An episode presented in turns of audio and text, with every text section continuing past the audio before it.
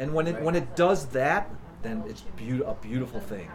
Because what you want the drinker to do is to drink the glass readily, easily, and get to the last drop and put their glass down and think to themselves, wow, that was so good, I have to have another one. Welcome to the Craft Beer Travel and Adventure Podcast with Living a Stout Life. This is where we sit down with creative thinkers, on the road adventurers, and craft beer lovers. Your hosts, Ken and April, live, work, and travel in a 24 foot RV in search of inspiring stories around a great beer. We're in Montana. We are. It's weird. We're just outside of Yellowstone, Which means we're actually right on the edge of Montana Idaho, and Wyoming. Wyoming. Yeah. It's weird. I never realized how massive Yellowstone is. Yeah, we went. I mean, Well, I we went through here. there um, a few days ago, but before that, it was like, what? How old were you? Maybe thirteen, I think so. Yeah, I was like in junior high, and I was probably- you were even younger, right? eight, maybe.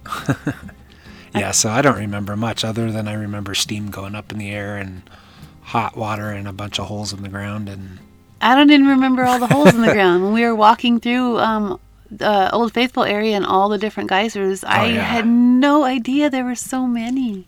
No, I remembered that there were a few, but I yeah, I did not at all remember how many there are. And now I don't know if it was the same setup when I was a kid and when you're a kid That was a long time because there's a nice long trail through there now that's you know, I don't I don't remember how many miles it was, but it was a few miles of trail that just winds around through the different geysers and stuff and there's like bison out there and we saw all kinds of stuff. We saw elk. I mean, it's Yeah. pretty cool. So Pretty we cool. actually entered in from the east entrance and drove all the way through to Old Faithful, which is closer to the west entrance.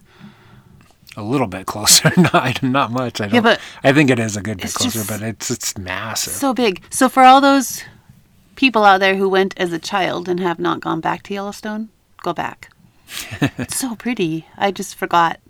it was, and it was cool. We got to stay with some friends in the park um, at a campground there and hang out. Some then- friends that we keep trying to say goodbye to, but we just can't seem to say goodbye for longer than a week or two. And then I think one of the cool things for me was like going out to breakfast the next morning. In West Yellowstone.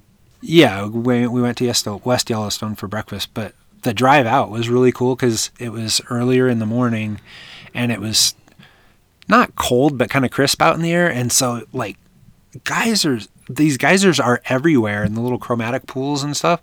And the hot water in there just sends a steam billowing up in the air, like, all throughout the park. And it was just really cool because I don't have any kind of memory of that. No, I don't either.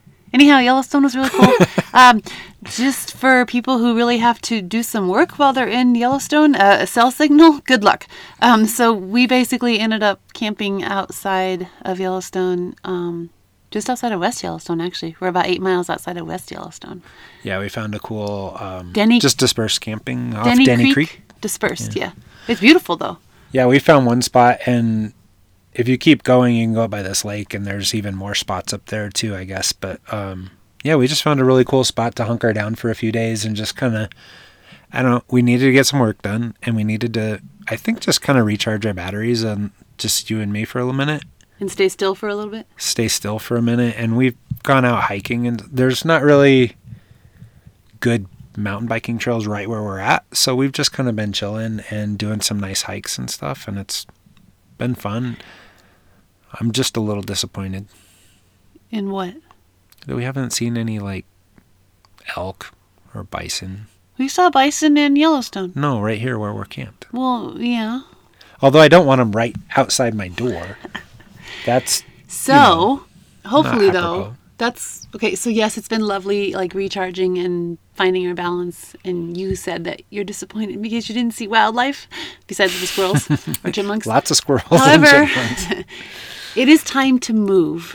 It's time to like go back to Yellowstone again, and we're gonna head out towards Lamar Valley, um, where I don't think it's as populated with people, and there's supposed to be better chances of possibly seeing a wolf. I would love to see a wolf in the wild. April's hooked on wanting to see a wolf, so But even if I would just hear a wolf, so we're gonna leave really, really, really, really. Did I say really? Really, Really really early go do a little hiking. in the morning and um, take some time and hike and move on north from there. Yeah, then I think we're gonna go back up into Montana for a little bit. And that is finally where we're going with our podcast this week. It is because we were in Montana roughly a year ago for a beer conference, Beer Now beer conference. Yep. For beer journalists and podcasts and all that stuff. And we But- came across a lot of breweries, but one of them kind of really it blew me away though. Yeah, it was unexpected. How many how many craft breweries there were, and how many Scotch ales there are. that, that that was like in huckleberries. You're in Huckleberry Land. Yeah, yeah. Huckleberries. You're my huckleberry. I'm your huckleberry. but yeah, there's a lot of cool breweries, and this uh, our podcast today is one of those breweries that we that we went and sat down with the guy who started it, and Jim Luter, Loiters? Looters? Sorry, Jim. yes, we, He's like an OG in the Montana brewing scene. he really is because he helped. If anybody knows Montana beer at all, you know Bayern Brewing. Yeah. and he helped Bayern get set up when they first started in, on this beautiful German brew house system. Uh, because I'm pretty sure, if I recall the story right, that's where he got his brew system was from them because they kind of stepped up their game a little bit to a bigger system or something. I thought he went to Portland to get a system, and I think he talks about that in the podcast. So maybe we'll let him maybe explain. I, yeah, we better let him explain it because my memory's cloudy. But anyhow, like Jim's pretty cool because he's a previous van lifer, he is. He's a van lifer. Um, loves skiing. his brew system just to see Phenomenal. the even if you are not like a, a brewer or a beer like equipment nerd or anything it's just a beautiful brew house setup because it's copper and shiny and uh, it's On- just gorgeous a farm on three acres in gorgeous, I think it's like Flathead Valley area in Montana. Um, it's in um, Yeah, a little bit north of Stevi, which we talk about as soon as we get on the podcast with them. Um, Stevenson, Montana. It's just a beautiful area there. Oh, and it's a harvest host.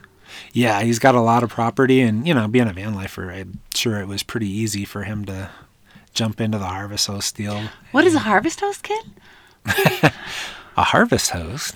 Good thank you for asking. You're welcome.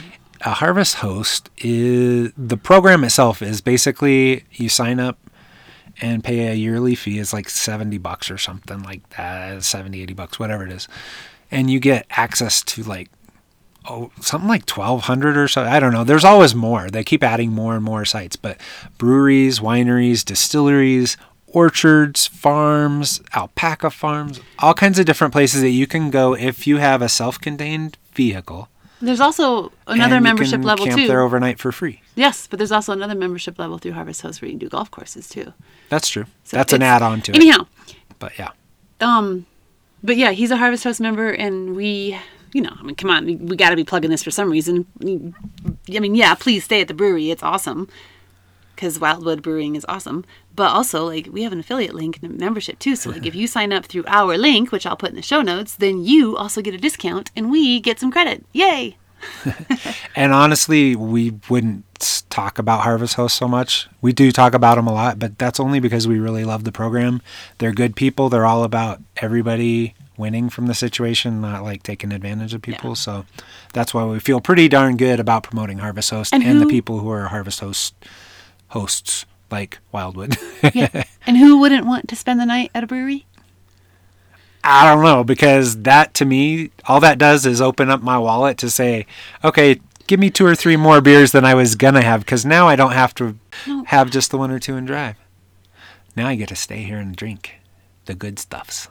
no, Uh, Yeah, it's Jim just is Jim is also at Wildwood though. Jim is also pretty cool. He's very um, creative, innovative, unique, uh, focused on sustainability, and really wants to make mushrooms grow mushrooms and oysters. not those waste. kind of mushrooms. We're talking real mushrooms. Whatever you want to think, mushrooms and oysters from the brewery waste, from the brewery waste. And Right. so he's got all these different ideas and plans, and I know he's constantly been working on that and trying to create more hours in the day so he can do that.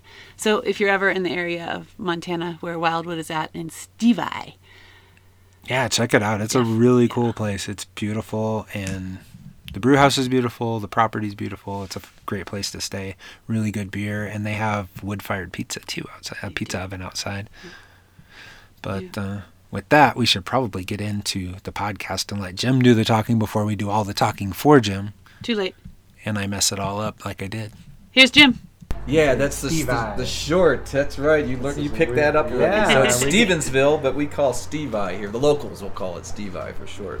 So- They, uh, call it the oldest in Montana, the oldest uh, city or town in Montana. Oh, that's right. We have, So settlers came here real early on, and that's kind of their claim to fame is, you know, one of the oldest settlements in Montana. They say the oldest town. And you're one of the longest brewing brewers in Montana. yeah, I guess that just that just snuck, yeah, that snuck old. up on me. right. Hopefully, I don't look look the part too much, but you know, I've been doing it a while commercially for well since '87. So, Right, we're at Wildwood right now, um, in Stevi. and I started uh, like you guys did as a home brewer in my early college days, the early '80s. I was a home brewer. Right, and a lot of guys did do that and still do Mhm. and make that move up to pro, but you you kind of took a little bit different route and took it a little further because you were a pro brewer for a while, but then, I mean, you went all in. Yeah, Like, 'cause you so I, I was I was fortunate too because when I went to Germany, when I went to Doemens Academy to study brewing studies, uh, it was they offered the brewer the master brewers program condensed into one year for Mm-hmm. an international group with no vacations. So wow. the German students would go two years, Okay. and uh, you get your master's degree if you graduate from, from the two-year program. But there's huge vacation times, you know, summer Right. spring, all just Which like is a kind pretty of like traditional. European thing, too. Yeah, traditional European. And the first year is like getting all the, the class up to the same speed in mathematics and all these other things because they come from all over the country and even out of the country. So they, I was lucky that they had this program, and I just happened to be there for it for that year. They didn't do it the next year, and they've never done it since. Oh, wow. you So I was really lucky because I got the master's program in a year in the English language. And there was an international group of students there. Like in my class were the head of the Coors Brewery, head of the brew house, head of the cellar, and head of packaging were all in my class. Oh, wow. And they worked Okay. directly under John Coors. These are the three guys right under John Coors. Okay. They were in my class, and then there was brewers from all over the world. The head brewers from breweries all over the world. So they would send their key person to get To get up to speed And you the just latest did it, technology. You did it on your own. I mean, yeah, you actually fact, had to leave I- your job. I think I yeah I left my that, so- job and I was I think the only student paying his own way. so I really wanted an education because I could imagine myself flicking Deutschmarks out like every minute. It was So you- expensive to do that. You quit your job and you went to do a year-long brewing program. How do you pay for that? Yeah, you, Without a job. I know, and I wasn't a rich person at all. Because I heard there's a story behind how you paid for it. Well, I restored a, a 1952 Chevy pickup truck, which here in Montana you could get. You'd find them on every street corner almost, and Yeah, riding, that's what riding somebody in has out in their farm, back right? pickup. Yeah, about out in the backyard, and you're like, so "Hey, I you doing actually, I actually towed this carcass home, Uh-huh. and it came with boxes of parts, engines and pieces and parts. Okay. And it took me two years, and I restored the thing. It looked really pretty. I painted it myself and uh, made a nice truck out of it. I shipped it to Germany oh wow. and I drove it around Munich for like eight months, and that then was I your sold sales it. pitch was drive it around and make everybody and it everybody still had. Montana license plates on it. I had an international driver's Oh, really? license, and I drove it around Munich, and then I finally sold it. And the guy that bought it was a young fellow, and he gave me fifteen thousand Deutschmarks, which wasn't really enough for tuition. Okay. It was a lot of money though. That's in, Yeah. in, and it was like eleven thousand U.S. dollars at the Okay. time. And this was. And this was a three a three hundred dollar pickup that I bought in Montana. Oh wow. So, so a good return on your sweat equity. So the guy gave me and- cash, and I walked into the director's office the next day, and I dumped the cash onto his table. I walked into the, the director of the school's office, and I dumped the cash onto his table. And I asked him, "Is this enough to pay for tuition?" Because he knew I hadn't paid yet all of it. You know, I paid a down payment to get enrolled, and he didn't even count it. He says, "Yeah, they'll do." and all I cared about was getting the piece of paper. So we have no idea. And I, where and that I imagine if. I walked out the door, I imagine he just opened the desk door and shoveled it in. I'm sure that's what he did. like how did how did you come to Wildwood here in in Steve Because I know you, you know you worked a long way, but this is a big ambitious project. well, I didn't have my job, and I went to Portland and set up the brew house that you saw a moment ago right. uh, in '92, and then I moved back to Montana in '94 or in '93, I guess it was, and uh, started getting calls from people that want to set up, help setting up a brewery. So I started traveling and helping people set up breweries. So I got thrown into consulting just on a, uh, you know, by chance. Right. And uh, I'd get a job, and a little time would go by, and then I'd get another job, and more time, which was a cool lifestyle for a young bachelor. Yeah. You know, because I made I made breweries. good money. You know, hourly rate was great. I made it with so much time off to go play and have fun because I that's like. I told mentioned I like to ski. I like to go in the backcountry. I used to fly hang gliders, and I'd go flying all the time. I'd take my rig with my glider and all my toys and go travel out to a brewery startup job, and I'd camp Oh wow. and set up a brewery and then go to the next one. So that was a cool life. So you would go. Did you did you live in an RV by chance? No, I lived out of my van. I lived Hey, out of my even van. better. I was van life. Oh yeah. So traveling around. That's that's a pretty cool way to go. Like when you're young Yeah. guy, like to make your way in the world. I mean, It was fun. Well, here's here's what it breweries, was. getting paid well for it. Yes. Out of your van, oh, and then and, norm, and young. I was a young man, so it's Yeah. usually reserved for older guys that are almost retired or semi-retired that have Yeah. been working the trenches in their industry for decades. Usually, the consultant Right. is that character, I would say. So, and I was learning a lot, and I was like a very open mind. I'm still this. This is my philosophy: is very open mind. There's so much to learn, and no one person can know it all. So Oh, you gosh, have to. no. There's there's About know, anything. It's that's what's cool about the profession. Actually, it's endless. You can never know it all Oh, because yeah. it's it blends chemistry and microbiology and physics. They all come together, and there's very few professions. And art. and then and it's an an art art, form. it that It's really only a science when you have to replicate the same thing day in and day out. Otherwise, it is an art form. I mean, that's why it's called craft beer. You're Yeah. kind of crafting it. Right, and craft I'm with you. You're always a 100%. student. That's right. You're I think it's really cool that you're learning. always a student. So when I went to each job, I would work with specialists in, you know, like the the steam fitters, the refrigeration specialists, the plumbers, electricians, all those guys. And I would pick their brains and learn from them because they had been working for decades in their field, and I didn't have that knowledge. And I would take notes when I got back to my my van. I'd take notes and write it all down, and I was armed with that information for the next gig. Hmm. So it was like on the job training, getting consultants' fees, and having a lot of free time to have was fun. there always a goal of eventually opening your own brewery then down the road. That was in the was that- background. It was but I, kinda just I- simmering in the back background because I didn't a- have resources to do anything like that. Mm-hmm. So things changed for me. I ended up buying this system that you see. right. So Saxer Brewing went out of, folded the company uh, right as the first bubble burst was happening. So early 2000s. Okay, so that transition. Yeah, I don't know if you big '90s. Boom, Yeah, there was a, the first bubble. bit, It was and like huge growth in the industry, and then it was still growing, but it panned off for a little bit there. There was a period, and there was a lot of closures, and it was a really bad time to sell used brewing equipment. And here he had used a brewing Equipment. but a good time to buy it. Yeah, it was a good time to buy it. So Especially when I you know the equipment. I knew the equipment better than anybody, And right? Because I set really it up Beautiful artistic equipment and too. I, I offered my I, I knew it was available because I saw it on the market. I was like, oh my god, they're selling that stuff, and I wanted it. Yeah. So I called my old employer and, and I said, I'll give you fifty grand for it. And so in two thousand in May of two thousand and two, I bought the system. Mm-hmm. I raced out to Portland. And I loaded three flatbed trailers myself. I rented a forklift truck, took it out Oh of my the warehouse, and loaded the trucks. And I raced the trucks and beat them back to Missoula. And I didn't even have a place to put them yet.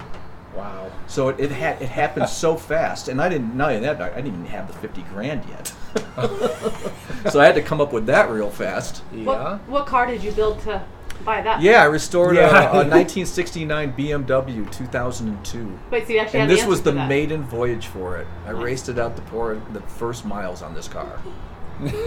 Yeah, I took every nut and bolt off that car and, and painted it myself and everything. Wow. So that was fun. So there, there I had it, you know, and I had this, and I found somebody to squat, you know, to dump the equipment off in their backyard, and for free, just stash it for in somebody's free, yard. right? Although It no yards in. Montana are big. So because I didn't ask like, what am I going to do with it now that I have it? So it was either going to a I was going to start figuring out how I might build my own brewery and finance that and all the all the things that you can imagine. Or if that doesn't work out, then I'll hopefully I'll sell it in a couple few years and maybe make a little money if I'm lucky. Right. That was Plan B. Hmm. Well, you can see where what, what plan shook, shook out there, but so it took me though years to do that. So it was 2012 when we opened March 2012. Wow. So. So in years in 2009, I started restoring it and building this site. I got the site and I scratched ground in 2009. It took me two years to build this building, which was mostly my labor, largely, other than some framing carpenters, and uh, a year to put a brewery inside, which was almost all me doing that work. So three years is a long time to build a brewery, but I just picked away at it day by day, and I also would get a consulting gig here and there, and it would take me away. So that un- But definitely explains why it would take a while too. Is just you're doing a lot yourself. You're working, funding it. and I and I did and- it as thrifty as you could imagine anybody doing that project. Right, because this isn't just a new construction. I mean, you did some pretty unique things to I thought place. about it a long time how I wanted my brewery to be, and I, I had lots of time to plan it and Mm-hmm. think about it. And I made, I think, a building with lots of character, and I made a very good functioning brewery that's efficient. And uh, I did it on a shoestring budget. It took me longer. You can do them in a hurry, but they cost more money, and you may not get the results that you that you like or want. Well, and you're also doing some cool things here because uh, maybe you can talk a little bit about this. I mean, you you didn't just go order a bunch of new materials from you know wherever Home Depot or whoever, and you know you used a lot of reclaimed materials, and you're you're reusing and upcycling, and you know the term now is upcycling, but probably wasn't at the time you were building. You right, were just right, like salvaged, reclaimed, repurposed. A lot of it. Um, I think I read where you use things like um, like ash from the coal. fly ash, thirty percent was all they would let me put into the con- all the concrete has like thirty percent fly ash in it, and that's a waste stream in Montana. And that was just a decision to find a way to use that material so it doesn't just sit there Yeah. and waste. Or well, it's just it's just everything. All the materials I choiced, I thought about where did they come from, how were they made, and I tried to get local as much as possible. Right. and, and, and use something that wasn't virgin material that was recycled or upcycled, as you say, or had some sustainable theme to it. Right, because I mean, a lot of this timber is from an old barn, right? I Right. The, the barn frame was built in 1901. It was in Menominee, Wisconsin. We took it apart, tagged everything, you know, made drawings, and stood it up here. And then Straw Bale Walls, which is a local resource. And uh, the metal roof was made in Missoula by Epic Steel, and they claim that they're 100% recycled metals in their roofs. Okay. The windows were made by Clausen's in Missoula, so instead of getting windows from afar, I bought them Right. locally. Every choice, I thought about that, you know. So I'm very passionate about brewing, and I'm, I'm passionate about sustainable systems. Those So are two things that you come were together. Talking about like your systems and your sustainability, I know you also want to do a lot of integration. I guess and, Yes. like how because you had a question on that one, Kenny. Like all the different plans that you have. right. Like you, your you've brewing laid out some pretty ambitious plans to make everything kind of fit into its own little ecosystem almost here. Mm-hmm. Um, and this is the focal point. The brewery is the focal point. But I mean, you've put that out there for everybody to see too. You're not just like, maybe I can make it happen someday. You put some pressure on yourself to make it happen. But I mean, how far down the road are you on that? And how do I don't even know how that evolves because I was like, wow, that is. It sounds incredible to have all these elements working hand in hand, have this kind of symbiotic relationship flowing all over the place. Mhm. But how far down the road have you gotten with those plans? Well, that's a this is a follow the dream thing. This project, and it's, the reason I chose this site in Stevensville uh, it was because it had three acres available to me, and that was kind of the bottom line. I decided I needed three acres if I was going to do my dream project. Or we can continue along Right. with what we want to do here with Wildwood, which is build an integrated farming system around a brewery. And what I mean by that is using the waste streams coming out of the brewing process as a value added input to another process. Right. So instead of a waste, uh, it becomes it's an output first of all, and it becomes an input to another process that creates another revenue stream where there wasn't one before. Uh, instead of being a cost, because waste streams are typically an expense. Right. So instead of throwing away your spent grains from brewing, you put those into another Right. element of the of the farm, Right, and exactly. you feed other uh, organisms. Yes. That then create something that feeds another portion Yes. and another portion. So it's looking the- more like nature, actually, because this is Right. the way nature operates. And if we look to, towards nature, we see perfection in, in this. There's nothing wasted in nature, Right. right? A tree dies in the forest and it feeds all kinds of other organisms, so it supports everything. So that's kind of what we're thinking about here. So growing mushrooms on the spent grain is the prime idea because they come out of this process pasteurized, you know, Right. Because you boil them. we so- cook them ahead cook of time a for hours. So if you were a mushroom grower, you would have to find your substrate, probably buy it, and have shipping fees to get it to you, and you'd have to use a lot of primary energy to make it sterile, so to speak. So hmm. because you can't have any competing organisms. When you inoculate it with the spawn that you want to grow your mushrooms, then it's got to be that just that. Otherwise, you get a mess. So we have those two things taken care of here at Wildwood. So we want to grow mushrooms on, on this material. So all the breweries, including us, like today, the farmer came and picked up my spent grain. Okay. Yeah. And they took it away, and they're going to feed their pigs and their cows, which is better than nothing. At least it's not getting thrown out. At least it's not getting thrown out, but this material is down to about 2%, 2 to 3% carbohydrate. Because I measure it, by the way. I take all the goodies out to make my beer. Mm-hmm. And a trace of protein, maybe 1, 1 to 2% in protein, is left in that material. The rest is cellulose and lignin bound together, which the animals do not break apart real mm-hmm. easily. Okay. So even the cows and the pigs don't have the stomachs to create a lot of energy for themselves. So even that's not a very. No, it's not. It's really a poor food for It's these kind of a animals. It, it's well, it creates Some gas in their bellies, and which which is a large greenhouse gas contributor, Okay. and all the rest. So it's just not ideal. But what organism does nature provide that breaks cellulose and lignin all day long and loves it? And that's the fungi family. So growing mushrooms on that material is a beautiful thing, Right. and you can grow oysters on 100% brewer spent grain, and those are tasty. So you could grow oysters here in Montana, Yeah, and oyster not the Rocky. Mountain kind. Yeah, right. No, I'm talking about oyster mushrooms. Can you talk more, Jim, about your beer? You, it's organic. Is Yeah, correct? beer is Is 100% going along- organic, and, And uh, one of the main reasons is to use that downstream, so all the residues would be under the same umbrella. Okay. You understand? Okay. So that's an Right. important factor for going organic. Besides, philosophically, I believe in it. Mhm. It's a sustainable way to farm, and we need to all be doing this or thinking about doing this, you know, in the future. How would you define like beer as organic? Like, what would be kind of your definition for that? Because it seems to have gotten like skewed maybe over the years. Yeah, well, organic, it's a very strict uh, way of producing something, and the all the ingredients used did not use petroleum-based or chemical or synthetic-based fertilizers and pesticides. That's very important. And uh, so, organic farming is a much kinder way to produce our food because this idea of using petroleum products to keep our monocrops going has a finite number of years mm-hmm. that we can do that. And then systems are crashing. Systems are already crashing right now. There's a lot of evidence towards that. So we only get so many years to do that. So it doesn't make any sense to keep doing that, right? Mm-hmm. And we're trying to wean ourselves off of fossil fuels anyway. Mm-hmm. So maybe we should think of a better way to produce our food.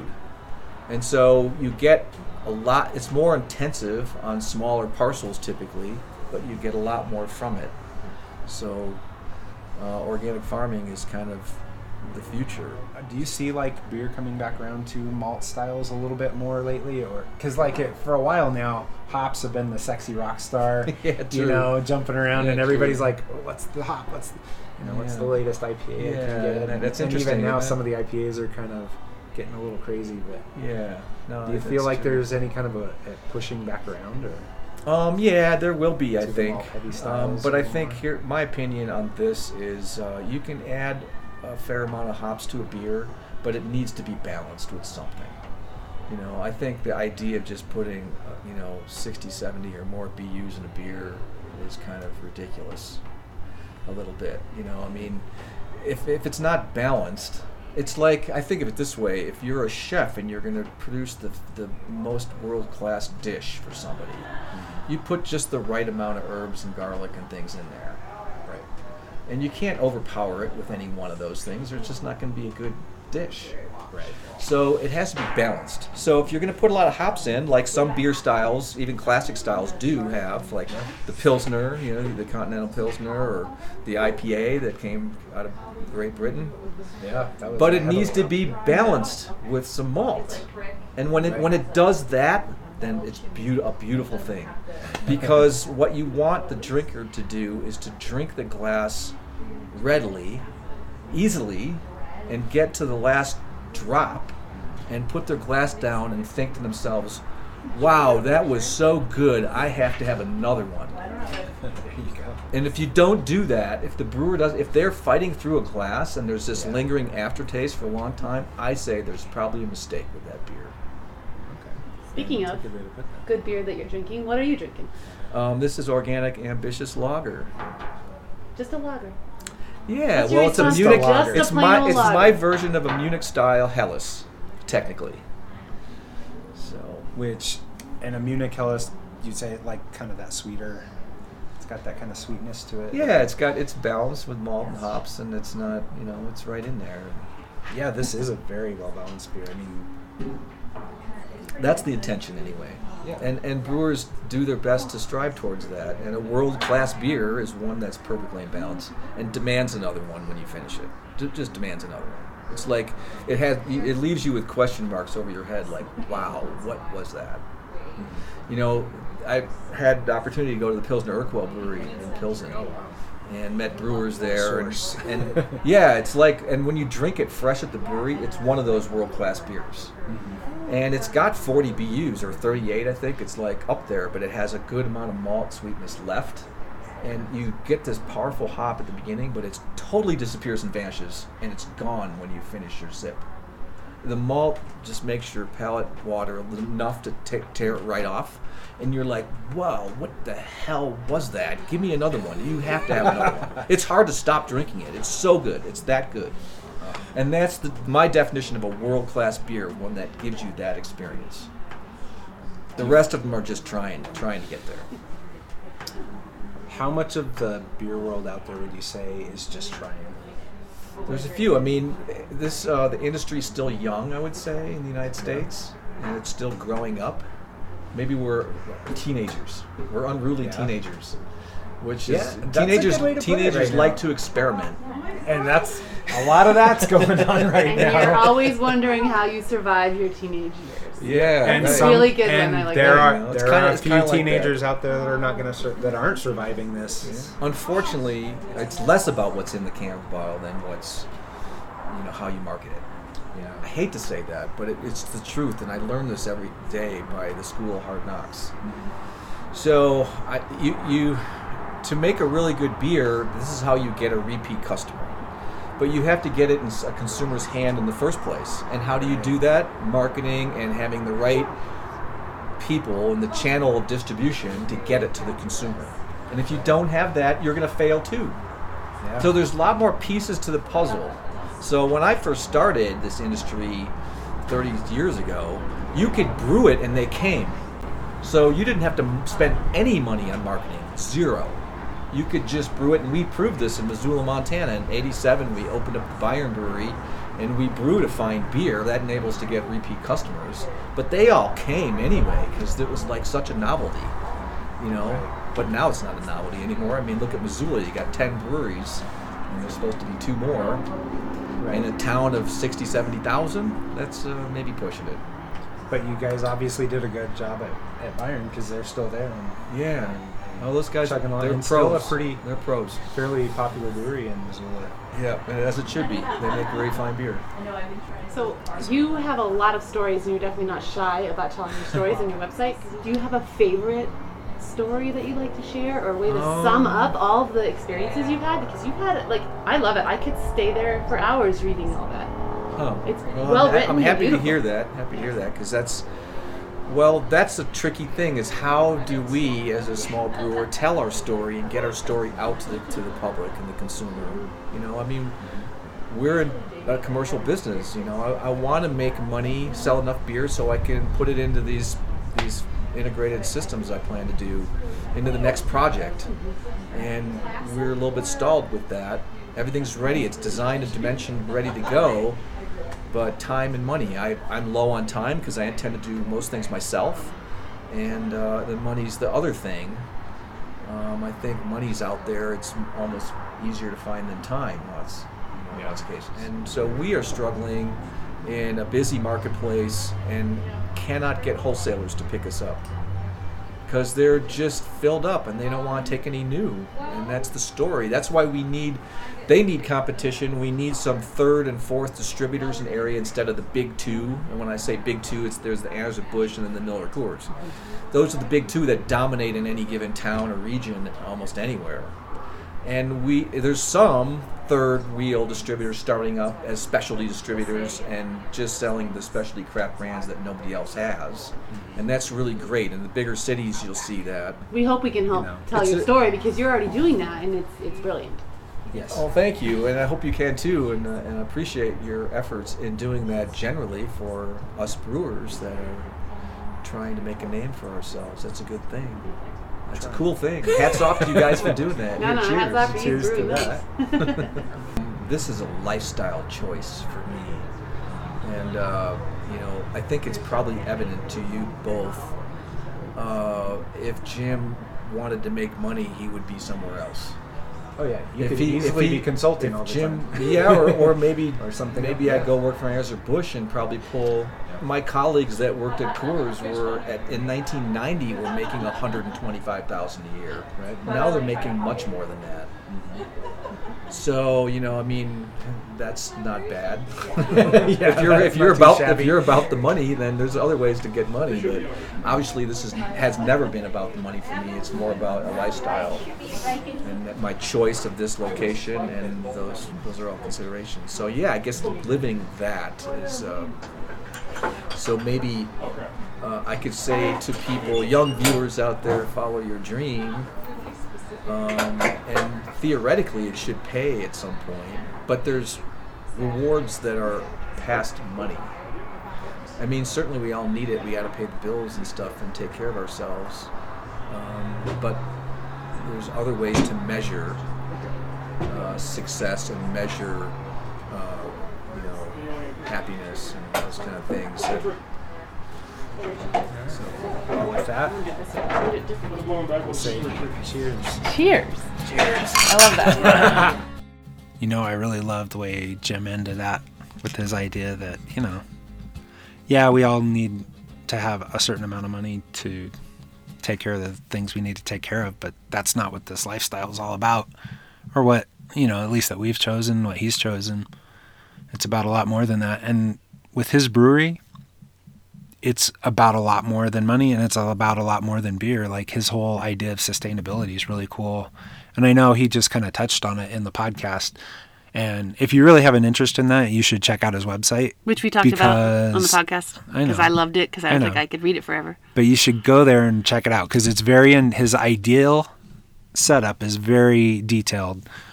Um, I don't know if he's ever going to be able to achieve that or not. You know, I hope so because I'd love to see how that works and how it plays out, and and if it's successful, I'd love to see other people do it too. But um, you know, it's really cool just to see somebody pursuing a passion like that and and not worrying about. Uh, did I make a million dollars this year, or did I make half a million dollars? this year, Did we make a million dollars this year? Oh hell yeah, we did. hell yeah, baby. Did we Wait, spend a million wait. dollars in beer? Probably a little over that. Probably like 1.5 No. in beer. But um, We did not. no, but again, that's not why we chose this lifestyle. Yeah. It wasn't because we thought, oh, let's go hit the road. Let's quit our main job, our mainstream jobs. Let's go hit the road, drive around, uh, try to find Wi-Fi wherever we go, and work from our RV, and we'll be billionaires, baby. We will, we will make this a mint, a mint on wheels. No, no, No. no. It's too much work. honestly it's too much stress too to like for me i mean that's not my goal in life i want to i want to find happiness and i want to find which i think we find a very large amount of that quite frequently I'm nodding. You can't see me. she is nodding yes It's kind of cloudy and stuff today, and it's like melancholy. So I don't know. I just feel melancholy. So I'm just sitting here nodding. that's not why she that's why she's not all bubbly and bouncy today wow Maybe I need a beer. maybe you do need a beer It's five o'clock somewhere. well and heading back up into montana we'll be able to find lots of beer there's not a ton of it around yellowstone there's not a ton of beer.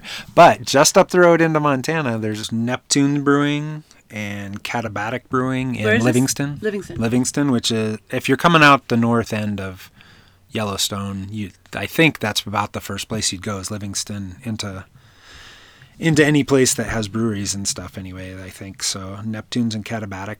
We could I, be I don't know if Katabatic is how you pronounce that, but it's We've been wrong before. We've been to Neptune's before, really Yes. good. And Katabatic, we might have to stop through this Yes. time. I don't know.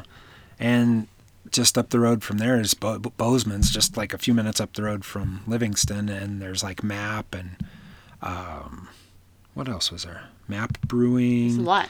There's Madison River Brewing, Bozeman Brewing, Mountains Walking. A Bunch of cool breweries that are up there. Um, a couple we've been to, a couple that we need to get to. So I don't know. We might be spending a couple days around Livingston and Bozeman. I don't know. Again, Again, yeah, we did. We You- did last time. We you go back to what you like. Yeah, and Montana's pretty damn beautiful. So Yeah. we like it. Speaking of beers, though, we should probably like I don't know. We're gonna cheers, but we should. And I do have a beer now, so we should just tell people maybe what we're drinking. And since we did just come basically from Colorado, Not too long ago. have some Colorado beers, and you know you can't shame us for drinking Bruz beers. Yeah, They're- they're Bruz is awesome. They focus on Belgian beers mostly. Bruz, B R U Z, uh, It's really good stuff. So if you're around Denver. North Denver, it's a great place to go. We had their quad because they came in a uh, four pack, a special four pack that you can. Yeah, this was a cool one. It has the single, the double, the triple, and the quad, Yeah. all in one box. And so one of each. right now we have the double and the quad. Mm-hmm. That's how you do day drinking, baby. Are you Tim Allen? For those Kind of, old I am right now because those are damn good beers. for those old people listening to this podcast. Oh, oh, oh. With that, we should probably let everybody get on with their days and just remember to subscribe and leave a review and buy us a beer. You can do so on our website, livingastoutlife.com slash podcast. And anywhere you travel or anytime you think about going to a brewery or mountain biking or adventures or anything like that, or you want to know about what, what beer to drink, um, think of us first. So, you know, in your head, be like, I wonder what Living a Stout Life thinks. And check us out. Absolutely. And we've got the Yeah. full, we've got some guides out there right now, so check them out. Yeah. All right. Cheers to Montana. Cheers. We'd love to hear from you, so keep the conversation going. Send us a note, share a beer recommendation or two, or just say hey. This Stout Conversation has been brought to you by livingastoutlife.com, where you can find community and resources for all your craft beer travel and adventure lifestyle needs.